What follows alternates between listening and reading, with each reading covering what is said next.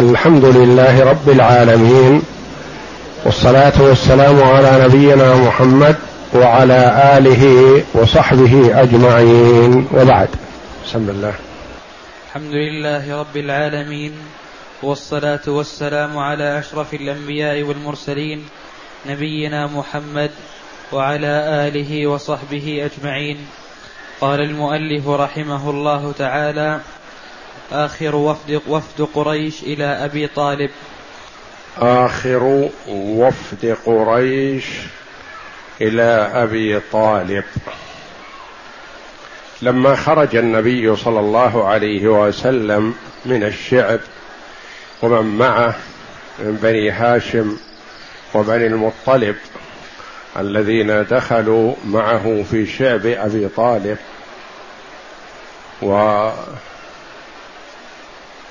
وقطعت وأبطلت الصحيفة صحيفة الجور والظلم التي كتبها كفار قريش في السنة العاشرة من البعثة.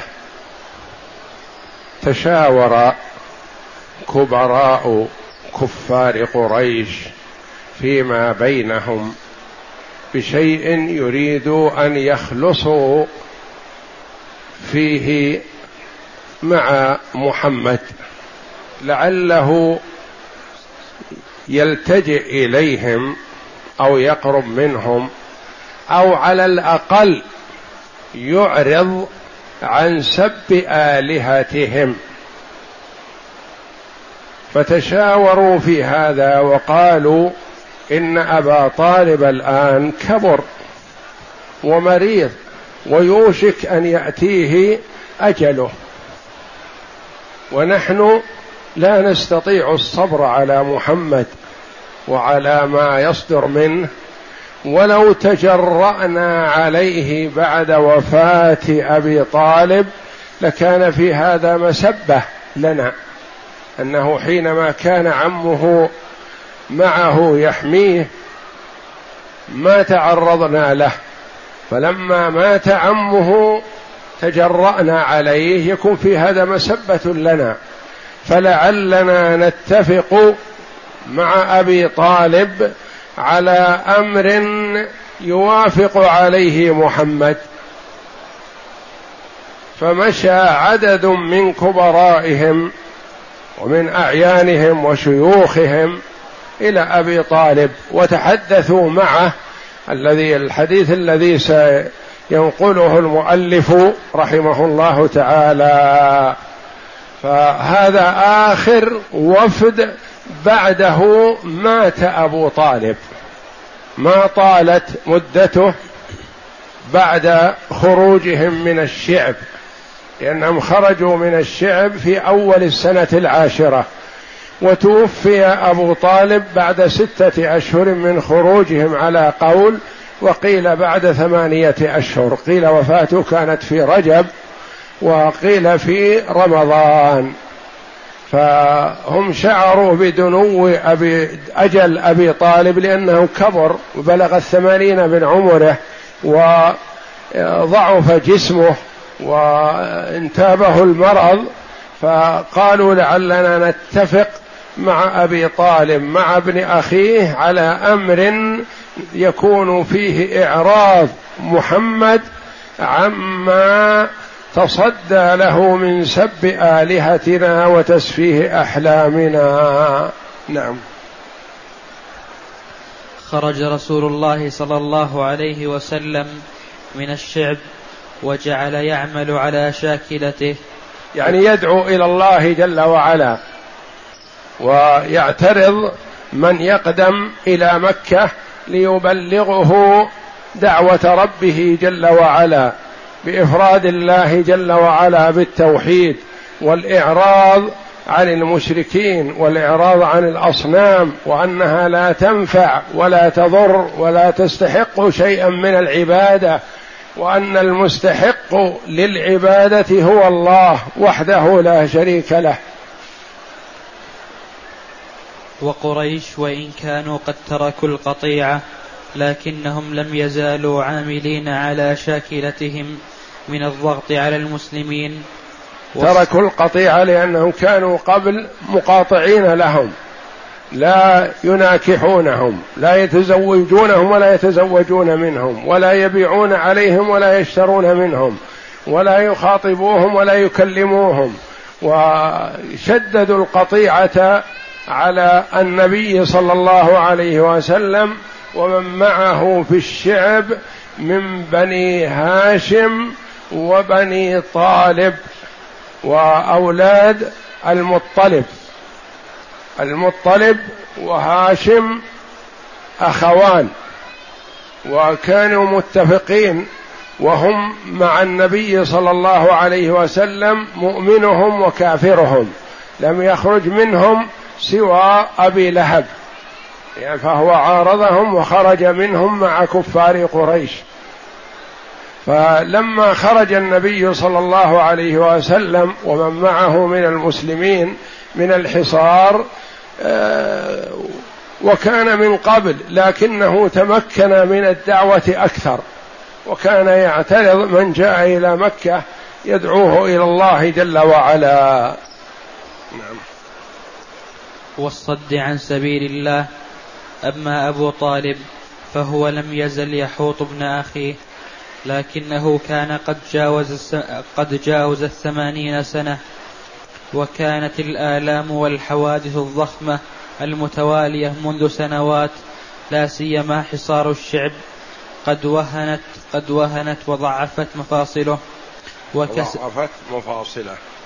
وضعفت مفاصله وكسرت صلبه فلم يمض على خروجه من الشعب إلا أشهر معدودات وإذا هو يلاحقه المرض ويلح به وحينئذ خاف المشركون سوء سمعة سوء سمعتهم في العرب إن أتوا بعد وفاته بمنكر على ابن أخيه فحاولوا مرة أخرى أن يفاوضوا النبي صلى الله عليه وسلم بين يديه. بين يدي أبي طالب. يعني يطلبوا من أبي طالب أن يحضر النبي صلى الله عليه وسلم ويتفاوضوا على يد أبي طالب. فأبو طالب يدافع عن النبي صلى الله عليه وسلم وهو على دين قومه. ما فارق الكفر والشرك ولكن الله جل وعلا هيأه للدفاع عن النبي صلى الله عليه وسلم مع كفره وكونه على ملة عبد المطلب. فدل هذا على جواز الاستعانة بالكافر أو الظالم فيما هو من أمر نشر الدعوة وقيام الأمر بالمعروف والنهي عن المنكر والترغيب في الإسلام قد يؤيد الله جل وعلا هذا الدين بالفاجر والكافر. نعم. ويعطوا بعض ما لم يرضوا إعطاءه قبل ذلك فقاموا بوفادة هي آخر وفاداتهم إلى أبي طالب. قال ابن إسحاق وغيره لما اشتكى أبو طالب وبلغ قريشا ثقله. قالت قريش بعضها لبعض إن حمزة وعمر قد أسلما وقد فشى أمر محمد. وفي إسلام حمزة وعمر رضي الله عنهما عز للإسلام ونصر للمسلمين وتأييد وتقوية. فخاف المشركون كثيرا من إسلام عمر وحمزة رضي الله عنهما. وقد فشى أمر محمد في قبائل قريش كلها فانطلقوا بنا إلى أبي طالب فليأخذ على ابن أخيه وليعطه منا. يعني نحصل على اتفاق بيننا وبيننا نتنازل عن بعض الشيء وابن أخي يتنازل عن بعض الشيء حتى نتفق لأنهم كانوا من قبل ما يقبلون التنازل في شيء. الآن أذعنوا نوعا ما يريدون أن يتنازلوا عن بعض الشيء لعل محمد صلى الله عليه وسلم يتنازل عن بعض الشيء. والله ما نأمن أن يبتزونا أمرنا. وفي لفظ فإنا نخاف أن يموت هذا الشيخ فيكون إليه شيء فتعيرنا به العرب. يقولون تركوه حتى إذا مات ابن حتى إذا مات عمه تناولوه. مشوا إلى أبي طالب فكلموه وهم أشراف قومه عتبة بن ربيعة وشيبة بن ربيعة وأبو جهل بن هشام وأمية بن خلف وأبو سفيان بن حرب وفي في رجال من أشرافهم. هؤلاء كلهم ماتوا على الكفر سوى أبي سفيان فهو أسلم عام يوم الفتح رضي الله عنه. نعم. وهم خمس وعشرون تقريبا. يعني معهم غيرهم كثير. ذهب إلى أبي طالب وفد عظيم. يعني من كبراء قريش يبلغون خمسة وعشرين رجلا. فقالوا يا أبا طالب إنك منا حيث قد علمت وقد يعني يجلك ونحترمك ونقدرك. نعم. وقد حضرك ما ترى. يعني من الأمراض والأوجاع ونخشى عليك الموت. وتخوفنا عليك. وقد علمت الذي بيننا وبين ابن أخيك. فادعه فخذ له منا وخذ لنا منه ليكف عنا ونكف ونكف عنه. وليدعنا وديننا. وليدعنا وديننا وندعه ودينه. فبعث إليه أبو طالب فجاءه. فقال يا ابن أخي هؤلاء أشراف قومك. حقا يعني هم أشراف أهل مكة. في الجاهلية هم أشرافهم. نعم. قد اجتمعوا إليك ليعطوك وليأخذوا منك ثم أخبره بالذي قالوا له وعرضوا عليه من عدم تعرض كل فريق للآخر. فقال لهم رسول الله صلى الله عليه وسلم أرأيتم من أعطيتكم كلمة تكلمتم بها ملكتم بها العرب ودانت لكم بها العجم وفي لفظ أنه قال أعطي أعطيتكم كلمة تكلمتم بها ملكتم بها العرب ودانت لكم بها العجم وفي لفظ أنه قال مخاطبا لأبي طالب أريدهم على كلمة واحدة يقولونها تدين لهم بها العرب وتؤدي لهم بها, الجزي بها العجم الجزية. وفي لفظ آخر قال يا عم أفلا تدعوهم إلى ما هو خير لهم؟ قال وإلى ما تدعوهم؟ قال أدعوهم إلى أن يتكلموا بكلمة تدين لهم بها العرب ويملكون بها العجم. ولفظ ولفظ رواية ابن إسحاق كلمة واحدة تعطونها تملكون بها العرب وتدين لكم بها العجم. فلما قال هذه المقالة توقفوا وتحيروا. لأنهم يعرفون صدقه عليه الصلاة والسلام وجده في الأمر وأنه لا يقول إلا حق. فلما قال لهم كلمة واحدة تدين لكم بها العرب وتملكون بها العجم. يعني تحصل لكم بها السيطرة الكاملة والقوة والقيادة والريادة في العرب والعجم.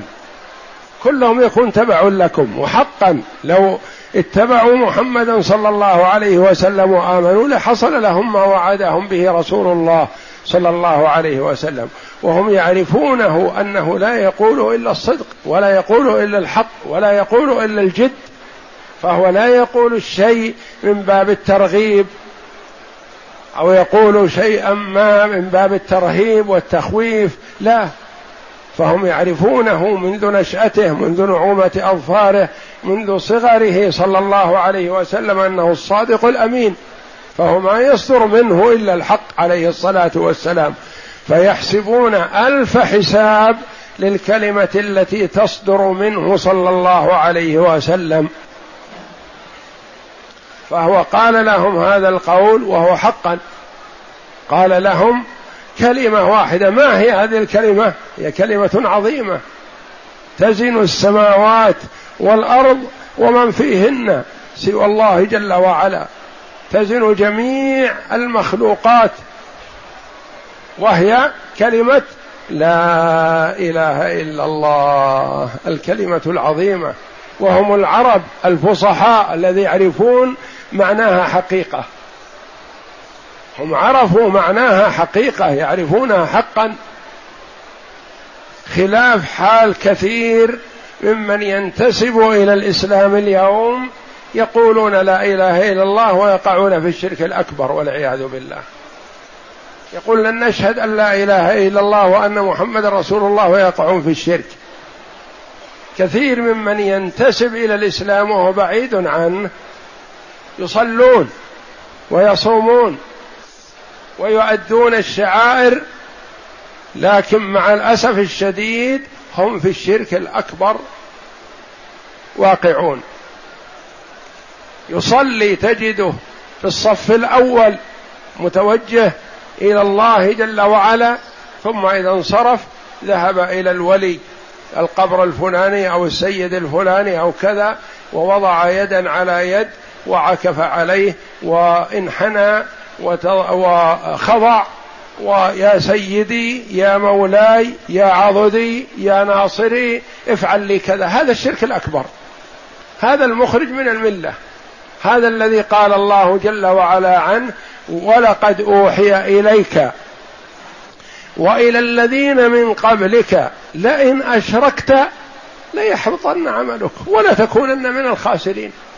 والله جل وعلا يعلم أزلا أن محمدا صلى الله عليه وسلم لا يشرك لأنه عصمه من الشرك وهو جل وعلا يعلم ما سيكون لا تخفى عليه خافية.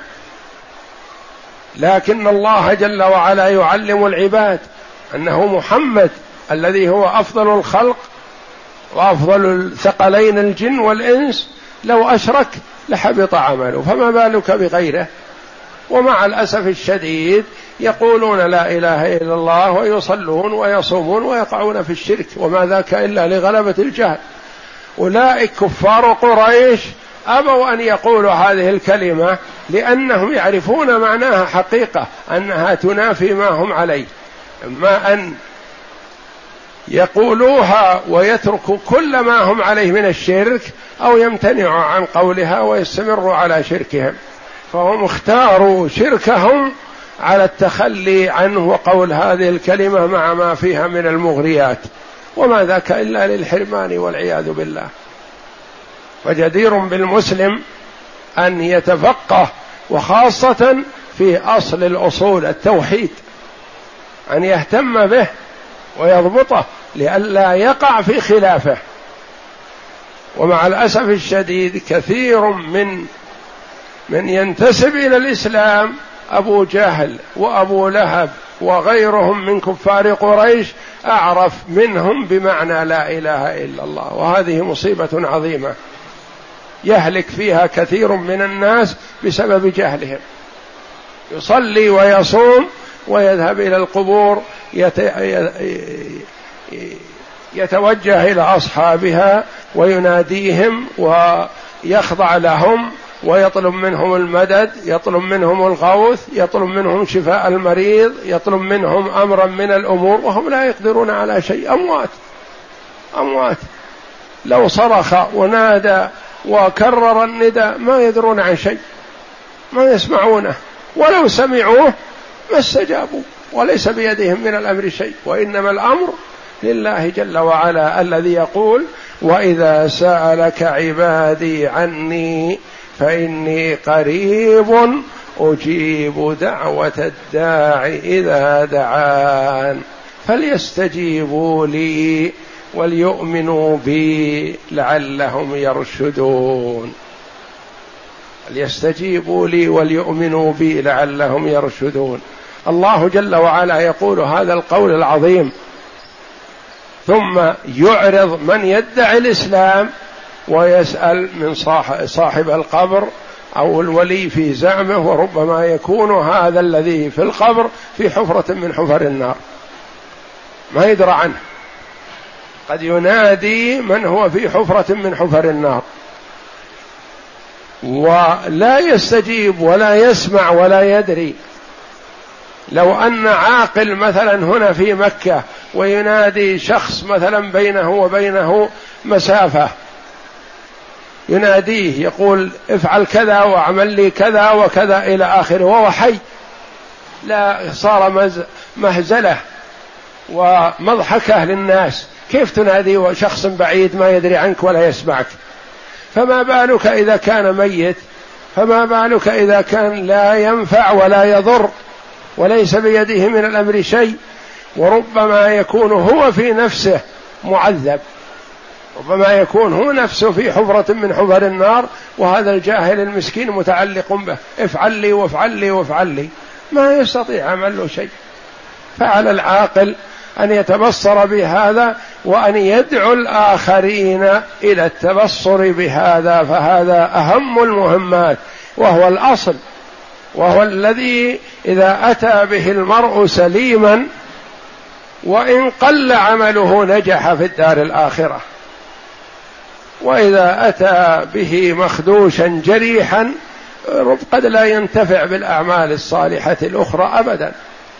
فليتفطن المسلم لهذا فالتوحيد هو الأصل.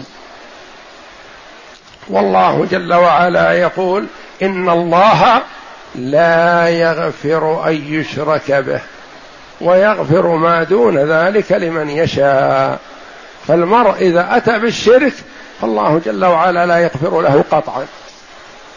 أتى بغير الشرك من المعاصي الزنا شرب الخمر السرقة غير ذلك من الكبائر فهو تحت المشيئة. إن شاء جل وعلا غفر له وإن شاء عذبه. وأدخله الجنة فيما بعد. فهو تحت المشيئة. بخلاف المشرك فهذا مقطوع بأنه من أهل النار. فكفار قريش لما قال لهم النبي صلى الله عليه وسلم ملئ كلمة واحدة تدين لكم بها العرب وتملكون بها العجم. يعني تكون سادة تكون ملوك تملكون الناس بهذه الكلمة تقودونهم إلى الجنة. وإلى طاعة الله. قالوا لك وعشر أمثالها. كلمة واحدة يحصل بها هذا الثواب. لك وعشر أمثالها. قال قولوا لا إله إلا الله. عرفوا معنى كلمة لا إله إلا الله لأنهم عرب. ما درسوا التوحيد لكن عرفوا اللفظ. اللفظ هذا معناه واضح. لا إله إلا الله. لا معبود بحق سوى الله جل وعلا. نعم. فلما قال هذه المقالة توقفوا وتحيروا ولم يعرفوا كيف يرفضون هذه الكلمة الواحدة النافعة إلى هذه الغاية والحد. يعني نفعها عظيم. ثم قال أبو جهل ما هي؟ وأبيك لنعطيكها وعشر أمثالها. ما دام كلمة واحدة يحصل لنا بها هذا الشيء نعطيك إياها وعشر أمثالها. نعم. قال تقولون لا إله إلا الله وتخلعون ما تعبدون من دونه فصفقوا بأيديهم ثم قالوا أتريد يا محمد أن تجعل الآلهة واحدا إن أم أن, أن تجعل الآلهة أتريد, أتريد يا محمد أن تجعل الآلهة إلها واحدا. إن أمرك لعجب. إيه هذا تعجبوا منه واستغربوا منه. لما؟ لأن عندهم في الكعبة ثلاثمائة وستين صنم تعبد من دون الله. هذا يعبد هذا وهذا يعبد هذا وهذا يعترف لهذا بالألوهية وهذا يعترف لهذا بالألوهية. وكل له معبود من دون الله جل وعلا. لما دخلها النبي صلى الله عليه وسلم يوم الفتح دخل الكعبة وفيها ثلاثمائة وستين صنما تعبد من دون الله. أشار إليها النبي صلى الله عليه وسلم بيده وبعصا الذي بيده فتساقطت. جاء قل جاء الحق وزهق الباطل إن الباطل كان زهوقا. فهم ألفوا هذا الشرك وأخذوا به وعضوا عليه. ما أرادوا النجاة والسعادة وإلا يعرفون صدق الرسول صلى الله عليه وسلم. ثم قال بعضهم لبعض إنه والله ما هذا الرجل بمعطيكم شيئا مما تريدون. وحقا لأنه لن يترك ما هو عليه عليه الصلاة والسلام كما قال لهم في مرة قبل هذا والله لو وضعوا الشمس في يميني والقمر في يساري على أن أترك هذا الأمر لن أتركه حتى يظهره الله أو أهلك دونه. وقد أظهره الله جل وعلا وقر عين رسوله صلى الله عليه وسلم والمؤمنين. فانطلقوا وامضوا على دين آبائكم حتى يحكم الله بينكم وبينه ثم تفرقوا. وفي هؤلاء نزل قوله تعالى أعوذ بالله من الشيطان الرجيم. صاد والقرآن للذكر بل الذين كفروا في عزة وشقاق. كم أهلكنا من قبلهم من قرن فنادوا ولا تحين مناص. وعجبوا أن جاءهم منذر منهم فوقال الكافرون هذا ساحر كذاب. أجعل الآلهة إلها واحدا إن هذا لشيء عجاب. وانطلق الملأ منهم أن امشوا واصبروا على آلهتكم إن هذا لشيء يراد. ما سمعنا بهذا في الملة الآخرة إن هذا إلا اختلاق. يقص الله جل وعلا في هذه الآيات واقع قريش واقع هؤلاء الوفد. وما تعاهدوا عليه فيما بعد أنهم أن يثبتوا على ما هم عليه من الكفر والشرك. مع أن الله جل وعلا أنذرهم وخوفهم في قوله جل وعلا بل الذين كفروا في عزة وشقاق كم أهلكنا من قبلهم من قرن فنادوا ولا تحين مناص أهلك الله جل وعلا الأمم الكافرة الظالمة وما استطاعوا أن ينقذوا أنفسهم أو أن يتخلصوا من عذاب الله. نعم.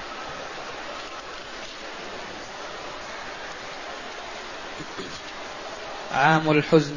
عام الحزن.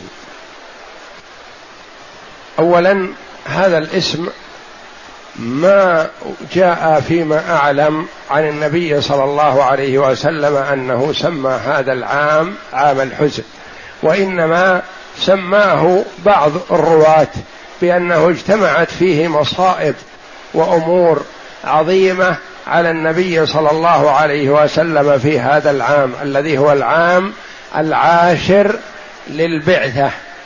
بعد خروج النبي صلى الله عليه وسلم ومن معه من الشعب وفك الحصار حصل مصائب عظيمة تزلزل الجبال لكن ثبت لها النبي صلى الله عليه وسلم ثبوت الجبال الراسيات. ثبت لها عليه الصلاة والسلام وصبر وفي هذا يعطي الأمة من أولها إلى آخرها الدرس العظيم في الثبات على الحق مهما تكالبت قوى الشر والفساد. وأن المرء على الحق وعلى الهدى فلا يبالي بما يعترضه. والله جل وعلا قادر على نصر رسوله وتأييده بقوله كن على ما يريد سبحانه وتعالى. إنما أمره إذا أراد شيئا أن يقول له كن فيكون. ولكن الله جل وعلا ليعلم العباد وليعطوا من أنفسهم وليجاهدوا في سبيل الله وليتحملوا ما يأتيهم في ذات الله.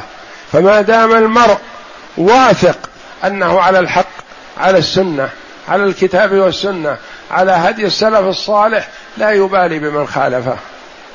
حتى وإن كان أهل الأرض كلهم على خلافه. فإبراهيم عليه السلام كان أهل الأرض كلهم على خلافه وهو وحده. وسماه جل وعلا أمة. إن إبراهيم كان أمة قانتا لله حنيفا ولم يكن من المشركين. وهكذا محمد صلى الله عليه وسلم ناله ما ناله من الأذى ومن المصائب ومن الضيق والشدة وهو عليه الصلاة والسلام يصبر لها ويحتسبها عند الله جل وعلا. إن لم يكن لك علي غضب فلا أبالي. ما يبالي في المصائب عليه الصلاة والسلام سوى أنه يحذر غضب الله جل وعلا فقط.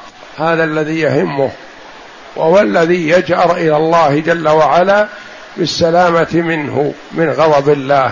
ولا يبالي بغضب المخلوق أو لو تجمعت أو اتفقت الدنيا كلها على ضده فهو صابر عليه الصلاة والسلام. يعبر عنه بعض رواة السيرة رحمة الله عليهم بأنه عام الحزن يعني حصل فيه أحزان ومصائب كثيرة تتابعت. وفاة أبي طالب. هذه وفاة أبي طالب مصيبة على النبي صلى الله عليه وسلم من نواحي. أولا كان يحميه ويدافع عنه. ثانيا كان النبي صلى الله عليه وسلم يأمل أن يسلم أبو طالب. فيسر ويفرح النبي صلى الله عليه وسلم بذلك فرحا شديدا. فلما مات أبو طالب على الشرك حزن النبي صلى الله عليه وسلم لذلك. لا لموته وانما لكونه مات على ملة عبد المطلب. وكان يعرف أن النبي على الحق وأن دعوته حق وأنه صادق وأنه الأمين وأنه لا يقول إلا الصدق والحق ولا يدعو إلى الخير وأن الناس كلهم مستفيدون منه عليه الصلاة والسلام ومع ذلك ما أسلم. فكان النبي صلى الله عليه وسلم من قبل يأمل بقوة عقل أبي طالب وإدراكه ومعرفته للأمور أنه يسلم. فلما مات على الكفر حزن لذلك صلى الله عليه وسلم حزنا شديدا. نعم. ألح المرض بأبي طالب.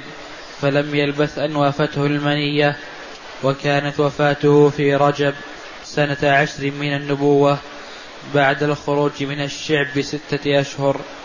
وقيل توفي في رمضان قبل وفاة خديجة رضي الله عنها بثلاثة أيام.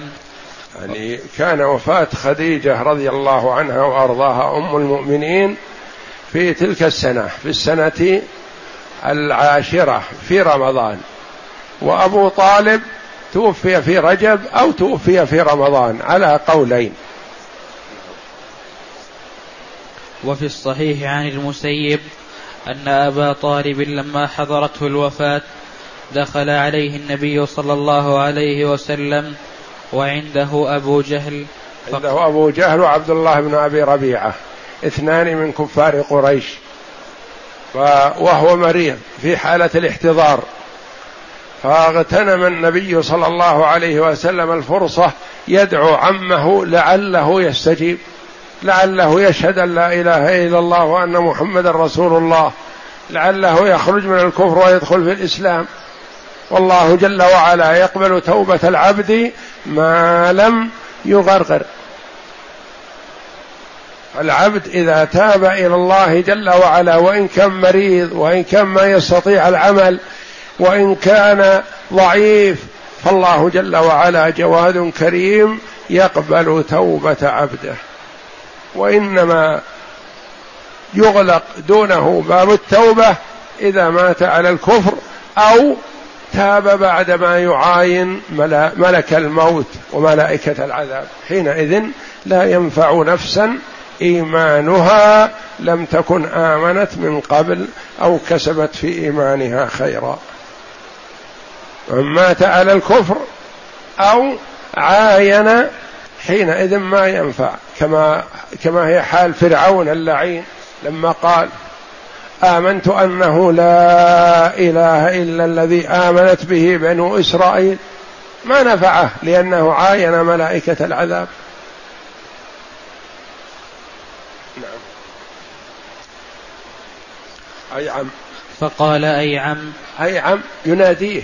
يقول يا عم يتحبب إليه وهو كافر على الشرك لكنه عليه الصلاة والسلام ما قال يا هذا أو يا رجل يا عم يتلطف به لعل الله أن يهديه للاستجابة فيستجيب نعم.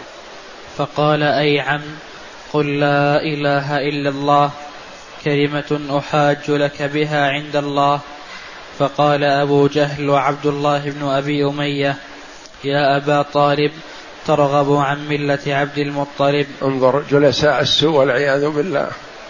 فليحذر المسلم مجالسة أهل السوء وأهل الشر يدعون إلى الرذيلة يدعون إلى الشر يدعون إلى الكفر. جليس السوء ضرره عظيم. أبو طالب يحب النبي صلى الله عليه وسلم ويعرف عنه الشيء الكثير من الخير.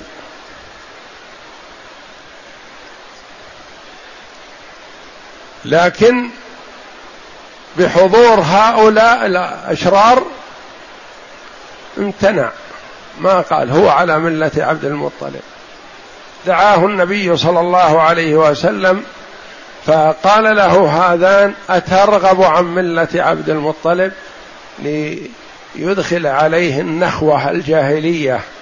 يعني ترغب عن ملة أبيك أبو طالب ابن عبد المطلب. قالوا أترغب عن ملة أبيك؟ أبوه ما أدرك الإسلام. وأبو طالب أدرك الإسلام. فدعاه النبي صلى الله عليه وسلم. فقال له أترغب عن ملة أبيك؟ ثم كرر النبي صلى الله عليه وسلم ما اكتفى بمرة ولا مرتين كرر حتى آخر ما تكلم به أنه على ملة عبد المطلب ومات على الكفر. فقال أبو جهل وعبد الله بن أبي أمية يا أبا طالب. عبد الله بن أبي أمية الحاضر مع أبي جهل. ترغب عن ملة عبد المطلب فلم يزالا يكلماه حتى قال آخر شيء آخر شيء كلمهم به على ملة عبد المطلب. فقال النبي صلى الله عليه وسلم لا أستغفرن لك ما لم أنه عنك. استغفر لك يعني أطلب لك المغفرة مقابل ما دافع عن النبي صلى الله عليه وسلم. فأنزل الله جل وعلا. نعم. ونزلت ما كان للنبي والذين آمنوا أن يستغفروا للمشركين ولو كانوا أولي قربى. من بعد ما تبين لهم أنهم أصحاب الجحيم. يعني ما يجوز للمسلم أن يستغفر للكافر الذي مات على الكفر وإن كان أقرب قريب. أما غير الكافر الفاسق والواقع في الكبائر نعم يستغفر له يدعى له نصلي عليه ونقول اللهم اغفر له وارحمه وعافه واعف عنه واكرم نزله ووسع مدخله واغسله بالماء والثلج والبرد إلى آخر الدعاء. فيدعى للمرء المسلم وإن كان فاسق. لكن الكافر لا ما يدعى له. وفي حال الحياة ندعو له بالهداية. ندعو له بالهداية بأن يهديه الله جل وعلا للإسلام. لكن إذا مات على الكفر ما ندعو له ولا نترحم عليه وإنما نعرض عنه. ونزلت إنك لا تهدي من أحببت. إنك لا تهدي من أحببت ولكن الله يهدي من يشاء. هذا فيه دلالة واضحة جلية أن الأمر لله وحده لا شريك له. لا يشركه في الأمر ملك مقرب ولا نبي مرسل. محمد صلى الله عليه وسلم سيد الثقلين ما استطاع أن يهدي عمه أبا طالب. ما استطاع. ليس له من الأمر شيء. الأمر لله جل وعلا وحده. وأن النبي صلى الله عليه وسلم دعا بطون قريش وعمم وخصص وقال أنقذوا أنفسكم لا أغني عنكم من الله شيئا. يا فاطمة بنت محمد أنقذي نفسك لا أغني عنك من الله شيئا. سليني من مال ما شئت لا أغني عنك من الله شيئا. المال مال الدنيا أعطيك ما شاء ما طلبت إذا قدرت. لكن في ما يتعلق بأمور الآخرة الأمر لله جل وعلا. يا صفية عمة رسول الله صلى الله عليه وسلم أنقذي نفسك لا أغني عنك من الله شيئا. وهو عليه الصلاة والسلام يقول إنني لا أستطيع نفع شخص لم يرد الله له النفع. فأين المتعلقون بالقبور؟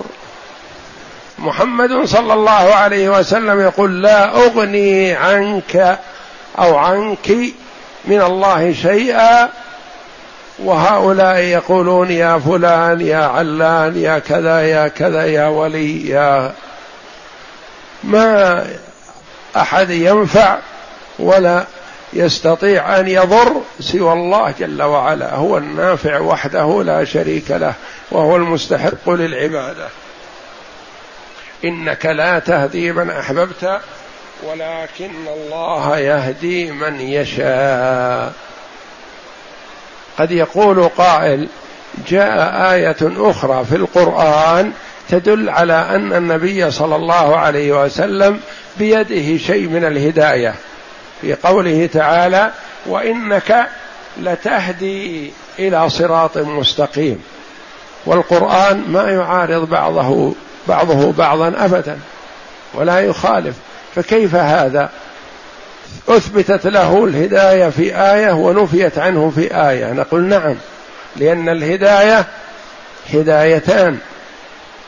هداية بمعنى الدلالة والإرشاد وهداية بمعنى التوفيق والإلهام. هداية الدلالة والإرشاد هذه المثبتة للنبي صلى الله عليه وسلم. ولكل من دعا إلى سبيله. فهداية الدلالة والإرشاد للرسل والأنبياء والصلحاء والدعاة إلى الله جل وعلا على بصيرة والعلماء يدعون يدلون ويرشدون. لكن يستطيع يدخل الإيمان في قلب المرء؟ لا. هذه لله جل وعلا. فالهداية المثبته له صلى الله عليه وسلم هداية الدلالة والإرشاد. والهداية المنفية عنه صلى الله عليه وسلم وعن غيره إلا لله وحده هي هداية التوفيق والإلهام. ما يستطيع يدخل الإيمان في قلب أبي طالب ولا في قلب أبي لهب ولا في قلوب غيرهم من الناس ابدا. الله جل وعلا هو الذي يتولى هذا إذا شاء. إنك لا تهدي هداية التوفيق والإلهام من أحببت ولكن الله يهدي من يشاء. نعم. ولا حاجة إلى بيان ما كان عليه أبو طالب. من الحياطة والمنع. فقد كان الحصن الذي تحتمي به الدعوة الإسلامية من هجمات الكبراء والسفهاء ولكنه بقي على ملة الأشياخ من أجداده فلم يفلح كل الفلاح. ففي الصحيح عن العباس بن عبد المطلب قارئ النبي صلى الله عليه وسلم. العباس بن عبد المطلب عم النبي صلى الله عليه وسلم وأخو أبي طالب. يسأل النبي صلى الله عليه وسلم ورضي الله عن العباس يقول هل نفعت عمك يا رسول الله؟ هل نفعته بشيء؟ همك الذي كان يحميك ويحوطك. نعم. قال النبي صلى الله عليه وسلم ما أغنيت عن عمك فإنه كان يحوطك ويغضب لك. قال هو في ضحضاح من نار. ولولا أنا لكان في الدرك الأسفل من النار. في ضحضاح من النار في مكان أخف فيه النار وفي رواية له شراكان من نار يغلي منهما دماغه. وفي رواية أنه كان في عذ... في نار تبلغ كعبيه يغلي منهما دماغه والعياذ بالله. وعن أبي سعيد الخدري أنه سمع النبي صلى الله عليه وسلم وذكر عنده عمه فقال لعله تنفعه شفاعتي يوم القيامة فيجعل في ضحضاح من النار تبلغ كعبيه. تبلغ كعبيه. والشفاعة من النبي صلى الله عليه وسلم له أنواع من الشفاعة. أنواع يشترك معه فيها غيره وأنواع من الشفاعة له وحده. فمن الشفاعة له وحده الشفاعة لعمه أبي طالب. ما أحد يشفع لكافر في الدار الآخرة والله جل وعلا يأذن لنبيه صلى الله عليه وسلم في أن يشفع لعمه أبي طالب فيكون في ضحضاح من النار. النوع الثاني من الشفاعة الخاصة به صلى الله عليه وسلم الشفاعة العظمى. لأهل الموقف لا يشاركه فيها أحد من الناس. وهناك شفاعات يشفع فيها صلى الله عليه وسلم يشاركه فيها غيره من الناس كالعلماء والأنبياء والشهداء والصالحون يشفعون بإذن الله جل وعلا لهم ورضا الله جل وعلا عن المشفوع له. فلا تحصل الشفاعة إلا بشرطين. رضا إذن الله جل وعلا للشافع ورضاه عن المشفوع له. ولا يرضى جل وعلا إلا لمن أخلص العبادة لله وحده. من أهل الكبائر وأهل الفسق يأذن الله جل وعلا في الشفاعة لهم لمن شاء. والله أعلم. وصلى الله وسلم وبارك على عبد ورسول نبينا محمد وعلى آله وصحبه أجمعين.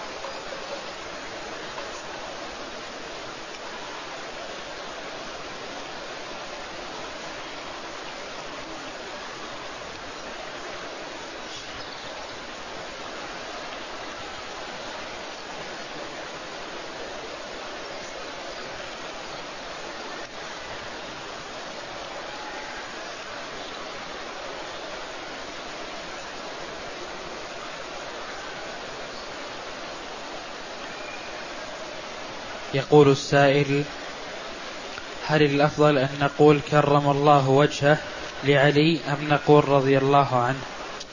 الأولى أن تقول رضي الله عنه كما يقال لسائر الصحابة رضي الله عنهم من هو أفضل منه ومن هو دونه رضي الله عنهم أجمعين. وقول كرم الله وجهه هذه كلمة حق لا بأس بها.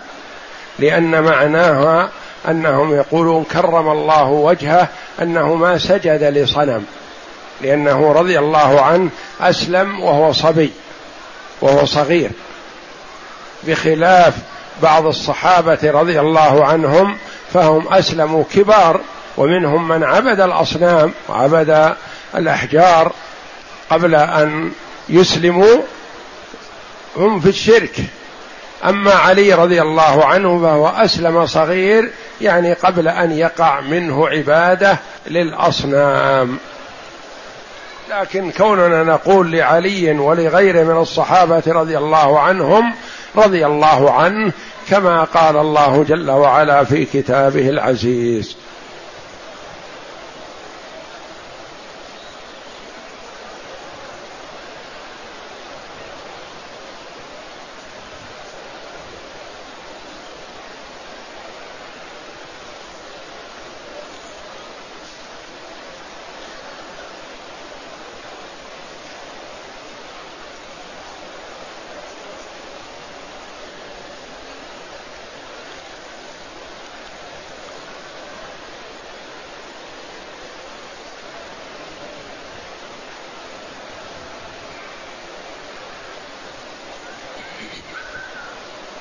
يقول السائل رضعت من لبن عمي شقيق أبي فهل عيال عمي وبناته يصيرون إخوتي من الرضاع الذين قبلي والذين بعدي؟ نعم إذا رضعت من لبن عمك من أحد زوجاته تكون ابنا له وأخا لجميع أولاده من بنين وبنات. ومحرما لجميع زوجاته. وأخا لأولاد المرأة التي أرضعتك من غير عمك. تكون أخا لأولاد عمك منها ومن غيرها وتكون أخا لأولادها إن كان لها أولاد من قبل زواجها بعمك أو من بعد ما فرقها عمك. لأن الرضاعة تكون من الأبوين وتكون من الأب وتكون من الأم. والنبي صلى الله عليه وسلم يقول يحرم من الرضاعة ما يحرم من النسب. فمثلا بنت عمك من المرأة التي رضعت منها تكون أختك من الرضاعة من الأبوين. بنت عمك من زوجة أخرى لم ترضع منها تكون أختا لك من الرضاعة من الأب. بنت المرأة التي رضعت منها من لبن عمك من غير عمك هذه البنت من زوج سابق أو لاحق قبل عمك أو بعده تكون أخا لها من الرضاعة من الأم لأنك رضعت من أمها من غير لبن أبيها فتكون أخا لها من الرضاعة من الأم.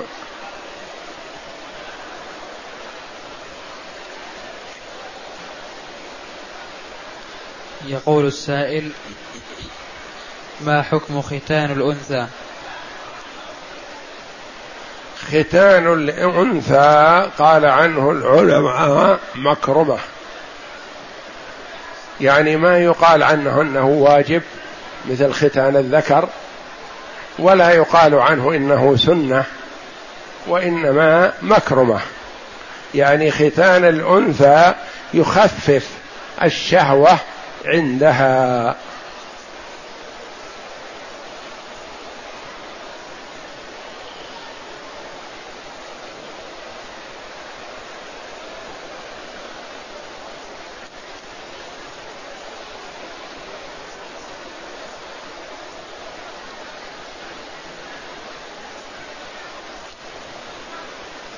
يقول السائل هل اليتيم من فقد أباه وأمه أو أباه فقط؟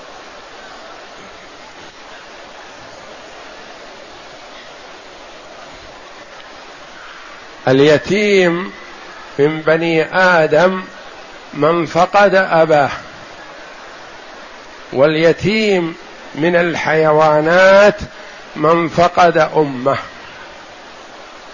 فمن فقد أباه من بني آدم يقال له يتيم ما دام لم يبلغ الحلم. وإذا فقد أمة ما يقال له يتيم لأن أباه يقوم عليه. ومن الحيوانات من فقد أمة لأن الحيوان الصغير تأثره بفقد أمه أكثر لأنه لا يعرف أباه ولا يستفيد منه شيء.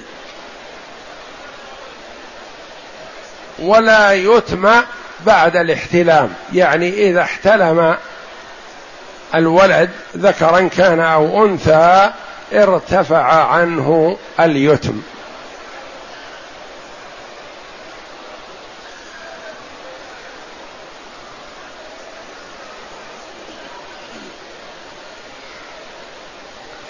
يقول السائل امرأة طافت وسعت ولم تقص شعرها. وسافرت إلى بلادها ورجعت مرة أخرى إلى مكة بعمرة أخرى ثم قصت شعرها فما يلزمها بالعمرة الأولى التي لم تقصر فيها. أولا التقصير والحلق ما يلزم أن يكون في مكة. يعني لو طاف المرء وسعى ثم سافر بإحرامه ثم قصر قبل أن يتحلل قبل أن يخلع ملابس الإحرام. أو المرأة مثلا طافت وسعت وقصرت في جدة أو بالطائف أو بالرياض أو في أي مكان لا حرج. المهم ألا يأتي محظور من محظورات الإحرام التي لا يعفى عن الجهل والنسيان فيها. فهذه المرأة مثلا إن كانت تركت التقصير فترة ثم قصرت بعد هذا وقبل أن يجامعها زوجها إن كان لها زوج فليس عليها شيء. وإن كان قد حصل جماع بينها وبين زوجها مثلا قبل أن تقصر فوجب عليها الهدي لأن التقصير واجب من واجبات النسك. فيخرج المرء رجلا كان أو امرأة من النسك بالتقصير. وإذا وجب عليها هدي فهذا الهدي يذبح في مكة لفقراء الحرم. فإن لم تستطع الهدي صامت عشرة أيام. ولا يلزم أن تحضره. لو وكلت من يذبح الهدي عنها في مكة أجزأ.